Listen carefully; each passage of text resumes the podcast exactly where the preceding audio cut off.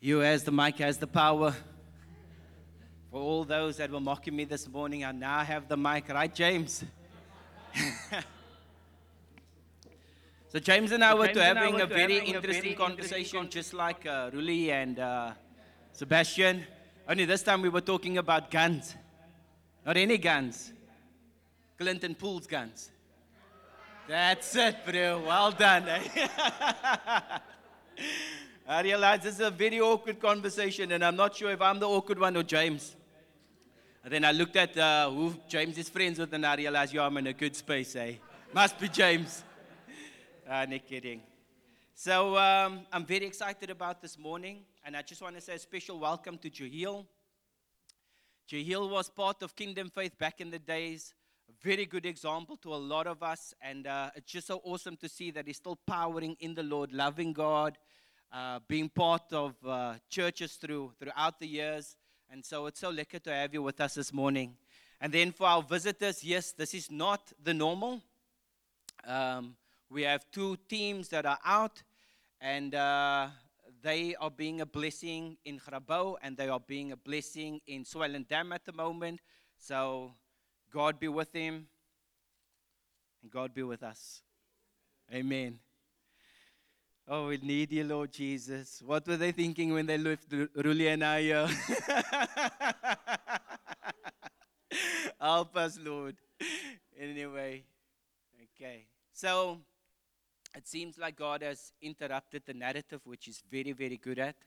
And I must be very honest, when uh, Rian asked me to share the Sunday, um, I was very excited. And then, probably about two o'clock this morning, I realized I'm not that exciting, excited any longer. And it's when God comes and He interrupts the narrative.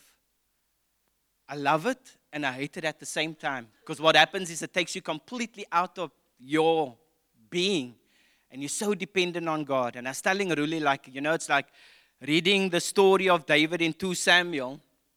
And in the middle of the chapter, there's the story of Amnon and Tamar which has nothing to do with David's thing. Well, it does sort of, but it's just there, but it's so important. And uh, while I was prepping, it's like God gave me something to share on. And in the middle of that, He was like, But I also want you to share this. And our, uh, our um, instructions from our fearsome leader was keep it as short as possible. And uh, you know, both Ruli and I have a problem with that. So, God, God be with us. But because we are those who are under submission, we will do it this in 25 minutes. Amen. So, if there's any subject line or heading or title to the preacher, I'd call it this Don't despise small beginnings. And actually, there's a scripture like that in Zechariah uh, 4. Mike, you want to put that one up first, please?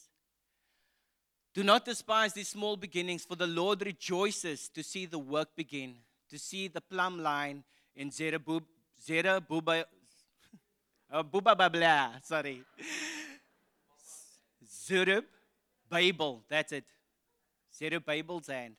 For these seven lamps represent the eyes of the Lord that will search all around the world. The part that I really want to focus on is that don't despise these small beginnings, for the Lord rejoices in the beginning. Well, in the work that begins. And that scripture actually comes out of a place where they were in Babylon for a very long time. They were in exile. And they come back. And uh, obviously, we know about the temple that was built and how glorious it was when Solomon had built the temple. And then it was completely in ruins. And so these group of people come back, the Israelites, and they're starting to rebuild the temple. But the older people that remember what the former temple looked like, they're mourning. And the younger generation that have no idea what the temple looked like, they are rejoicing. And so, the rebu- not the rebuke, but God challenges the older ones. And He says, You know what? You're looking at the way things used to be. But I'm rejoicing that my people are, first of all, back and that they're willing to begin to build again. And you know, even for us over here this morning, it's weird, like when church looks different now, we, we almost wobble. Even me. Honestly, I came over here and, and we started off really, I think we were about 11. I thought, okay, we're going to have community today.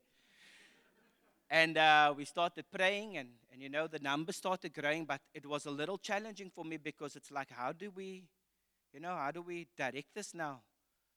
It seems like 90% of the church is not here. And, and I could see as people were coming through, everybody that experienced the meeting at the beginning were like, whoa, where's everybody? Sometimes God does these sort of things because He wants to check. We're still going to worship. We're still going to love. We're still going to give ourselves. Are we here for the crowd? Or are we here for God? But the reason why I'm sharing this today is because of this. There's a lot of exciting things happening.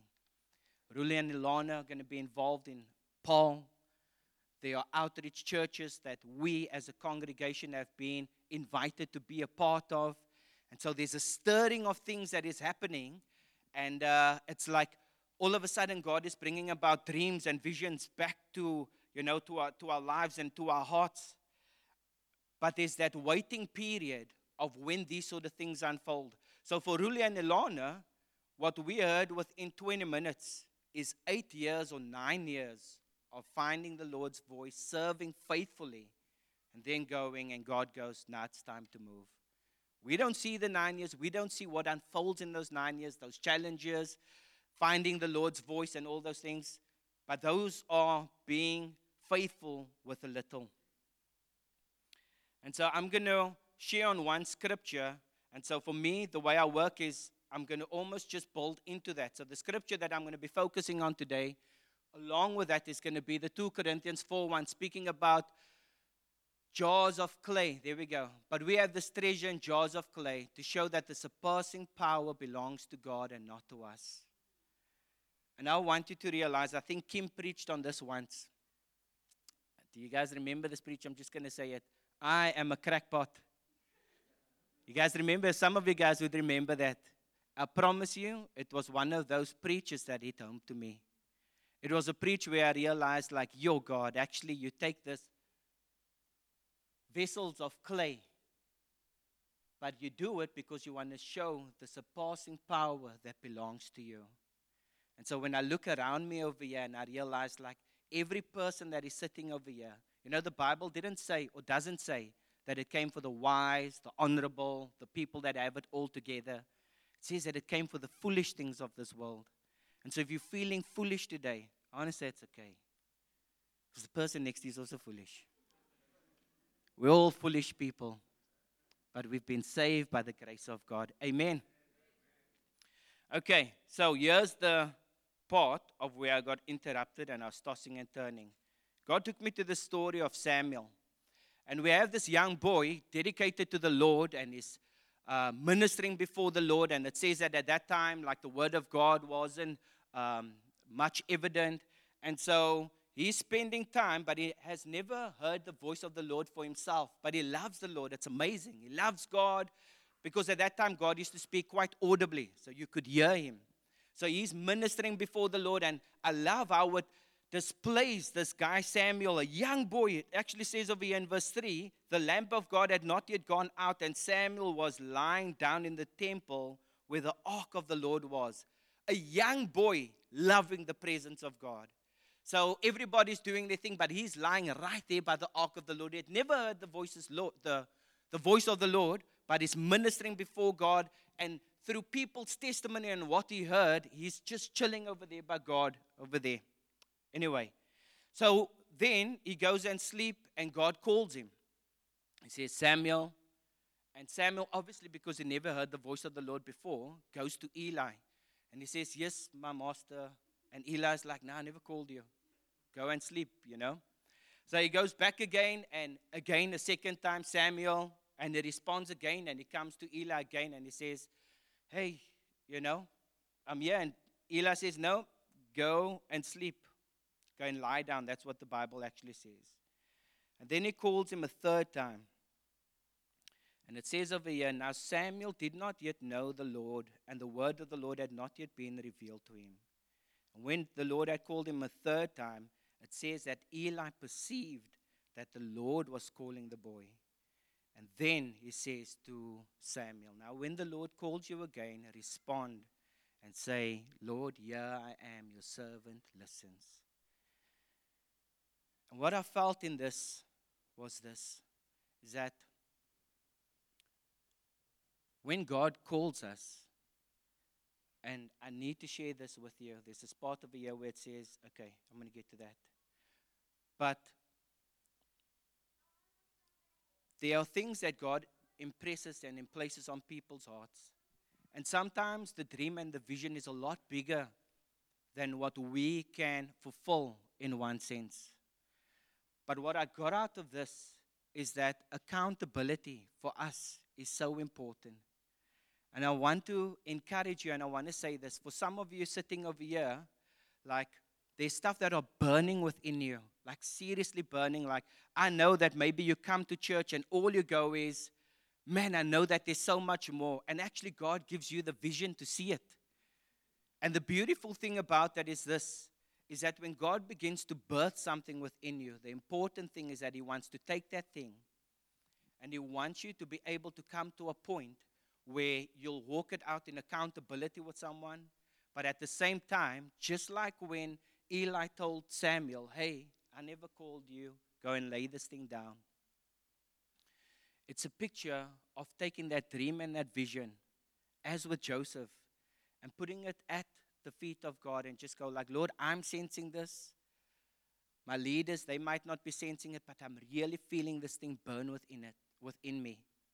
And you know, the third time that he had responded, it says that Eli perceived that this is the Lord.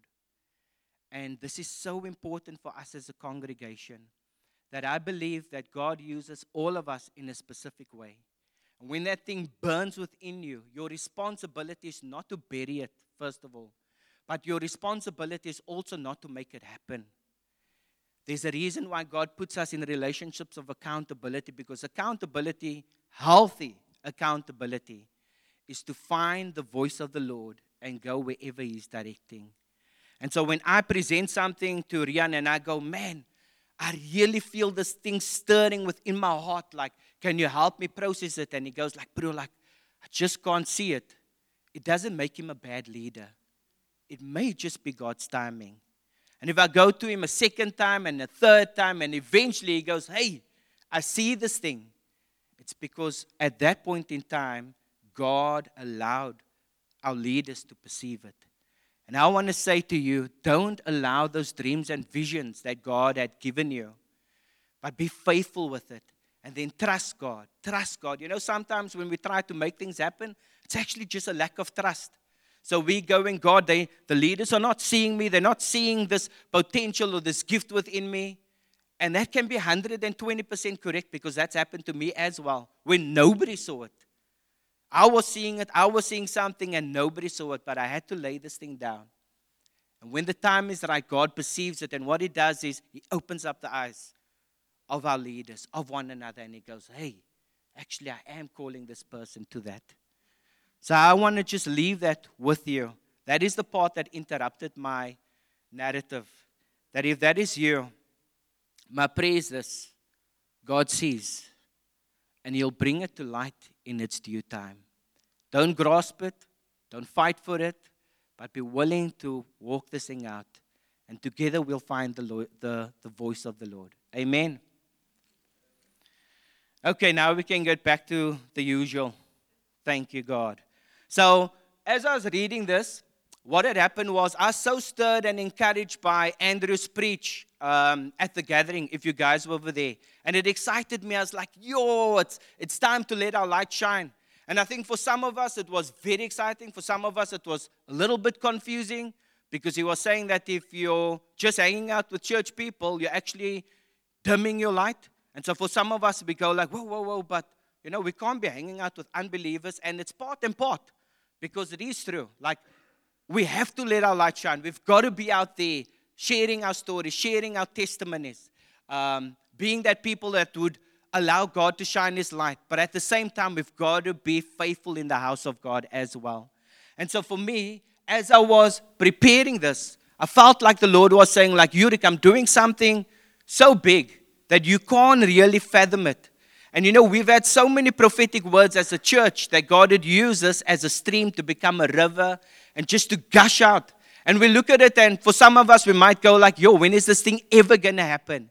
But I believe that it's time to be faithful with the little things.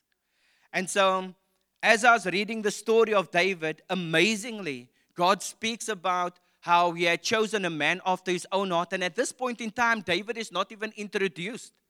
And so, the first thing I want to say, he didn't become a warrior and a king, and then God went, This is a man after my own heart. He became a man after God's own heart because of what is happening in the secret place. And you know, I want to say for you, there are things in the secret place that God is busy doing with you that nobody sees. There are battles, there are giants, there are bears, there are lions, like with David, where he stands before Goliath. And the reason why he could fight this giant was because he could identify and testify about what God had done in the background. And it's so important, you know. I look at the life of David, and it's amazing that when Saul comes, not Saul, sorry, Samuel, and it's almost like it almost just repeats itself. It's amazing how God raises up someone. You know, with Samuel, Eli never perceived that the Lord was calling him until the third time when God highlighted it to him. And you know, when Samuel takes that same place to go and anoint the king, every brother that comes, he has this perspective of this guy looks like the chosen warrior. And eventually the Lord goes and he says, You know what, Samuel? You're looking at the outer appearance, but God searches the heart of everyone. And I want to say that that scripture, in terms of being a jar of clay, I really want to leave this with you. When that jar is overflowing, you take that jar because this is what the world is like. This is how we came to salvation. Inside of us, eternity is birth. And so we're always searching and we'll try to find it in things. We'll try to find it in women. Women may try to find it in men. We have children. We have jobs. We have careers. And we're always trying to fill this void, but it never fills. The Bible says that God places eternity in every person's heart. And it doesn't matter what religion you are, everybody questions is there a God? And the day when you meet Jesus, it's like that void gets filled. And I want to say this to you that the world is so dry out there that when you take your broken clay pot and you present that cracks before God and you and you say like you know God like I'm not as a big of a pot as, as Joel is, you know? Well, I'm not I'm not saying you're big, but I'm just hear what I'm saying. you know? Well, I'm, I'm, I'm, I don't really talk the way Clinton does. He just has a way of talking to people, and people loves to be in his company. And what do we do is we begin to compare ourselves. Where God goes, no. The desire is not the pot. The desire is to have that pot filled with the treasure. And when the treasure is full, people don't focus on the pot.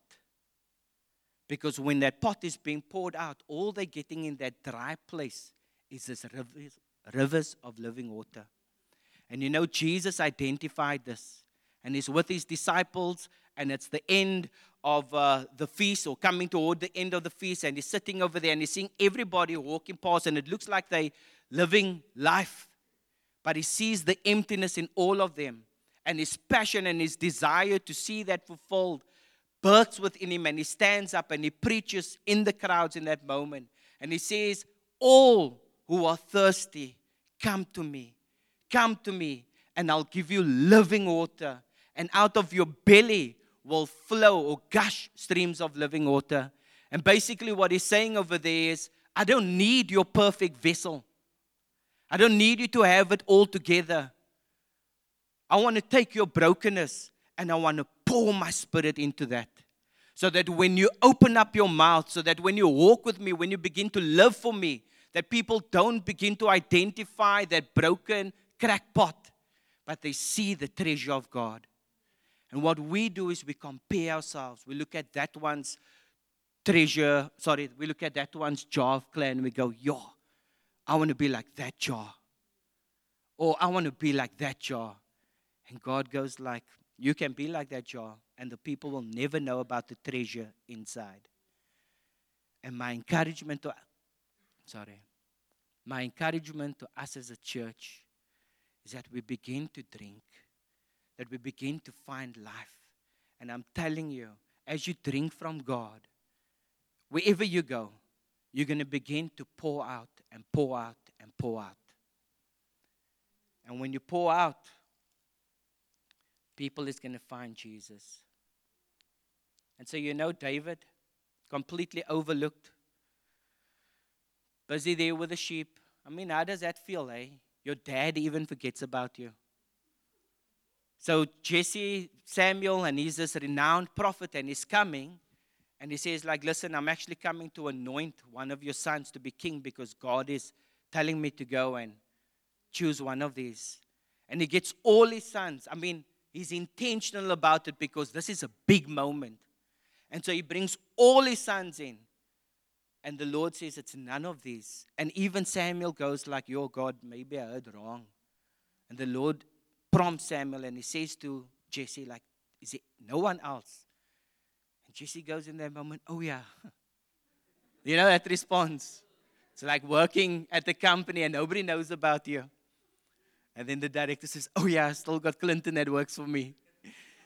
I mean, how do you feel? You know what I mean? But you know, David comes over there, he's so naive. Eh? Just love the character of David. He's just loving God. And he pulls up over there, and the next thing they go, This is the one, we're going to anoint you as king. And after God anoints him as king, like, he doesn't go and post about it, you know, like Sebastian like to do. I'm going to be the next world leader, anyway. he doesn't post about it. He goes back to the sheep, tends the sheep like almost nothing happened, but he buries us in his heart. But even in that background space, he's just enjoying God and he's fighting lions and he's fighting bears and he's just among the sheep. And you know what is awesome? How God then creates the opportunity is Saul's got this depressive spirit that comes on him and obviously begins to tell his servants, listen, you need to find someone because I feel like worship music uplifts me. So the servant, now you must remember these servants are not like what we would consider servants. These are people with massive authority, so they know what is happening in the land. And one of these servants says, Hey, I know a man full of valor, full of awe, and he's handsome. And I'm going to bring him through to you. And he identifies David. And for me, my heart goes like, Your God. Nobody knows about this guy, but his testimony in the background creates the opportunity where God goes, I want to use you. And I want to say for you, you might not even be a community leader. You might even be the one that sits right at the back end community and never speaks. But we don't know what your secret background looks like. While everybody is doing life together, you fighting your secret battles.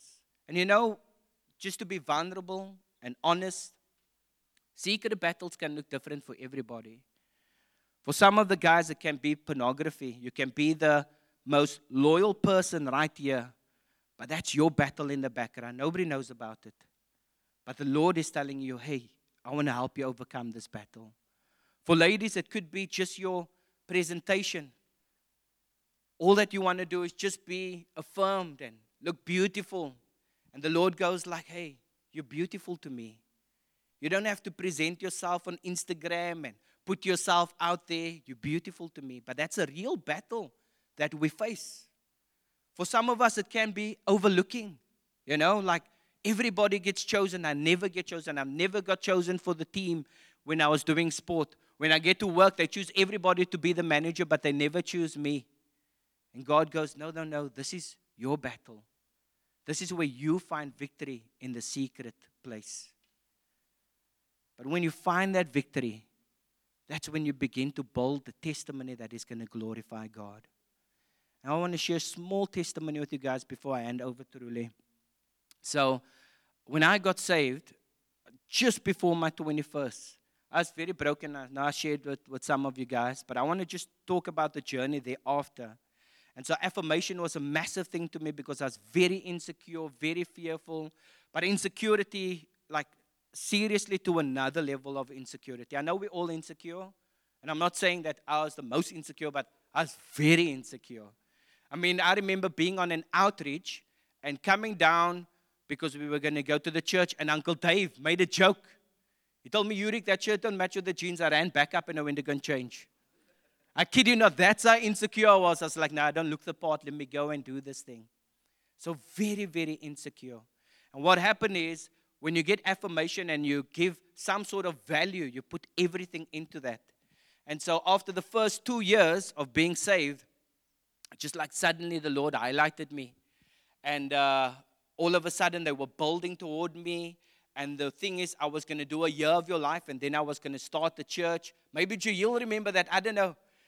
And bro, I was giving of myself. Eh? Yo, I mean, I was preaching. I, I, I literally, I was the man of the hour. I should have had crocodile skin shoes then. I felt like that when I got on the stage. Glory! And then the year came toward the end, and it's like we're going to start the church with Yules. And I was like, yo, even had this picture. This picture makes me cringe to this day because the guy that was mentoring me asked me to draw the picture. It's a true story, eh? Drew the picture, and he was so gracious. Oh my word! He looked at the picture and he was like, mm. "So tell me, Yurik, what does this picture mean?" And the picture was me standing. I had a vest on, big chain, a cap to the side, and everybody was standing down here with their hands in the air, and I was preaching the gospel. And you know, I'm sure he must have thought, Yo, God, you're going to take this guy on a journey. but to me, that was real. That was the, the, the vision that the Lord had birthed me with, that one day I'd preach his word. Lo and behold, after that dream came my death. And then nobody said anything. Church plant never happened. Opportunities for preaching dried out for a very long time, probably like four years. And all I was was just in the background. It's like everybody completely felt that way. Nobody forgot about me, but to me it felt like everybody forgot about me. And then all of a sudden the cracks started highlighting. Now I'm struggling with lust. I'm a single man. I desire to be married. struggling with insecurity. I'm being overlooked. And I'm just feeling like, your God, like, is this what a relationship with you looks like? My theology is being challenged now because I was very much focused on the prosperity gospel. That's why I was the man of the hour. And so I'm completely broken and I'm just feeling like, Your God, what is happening?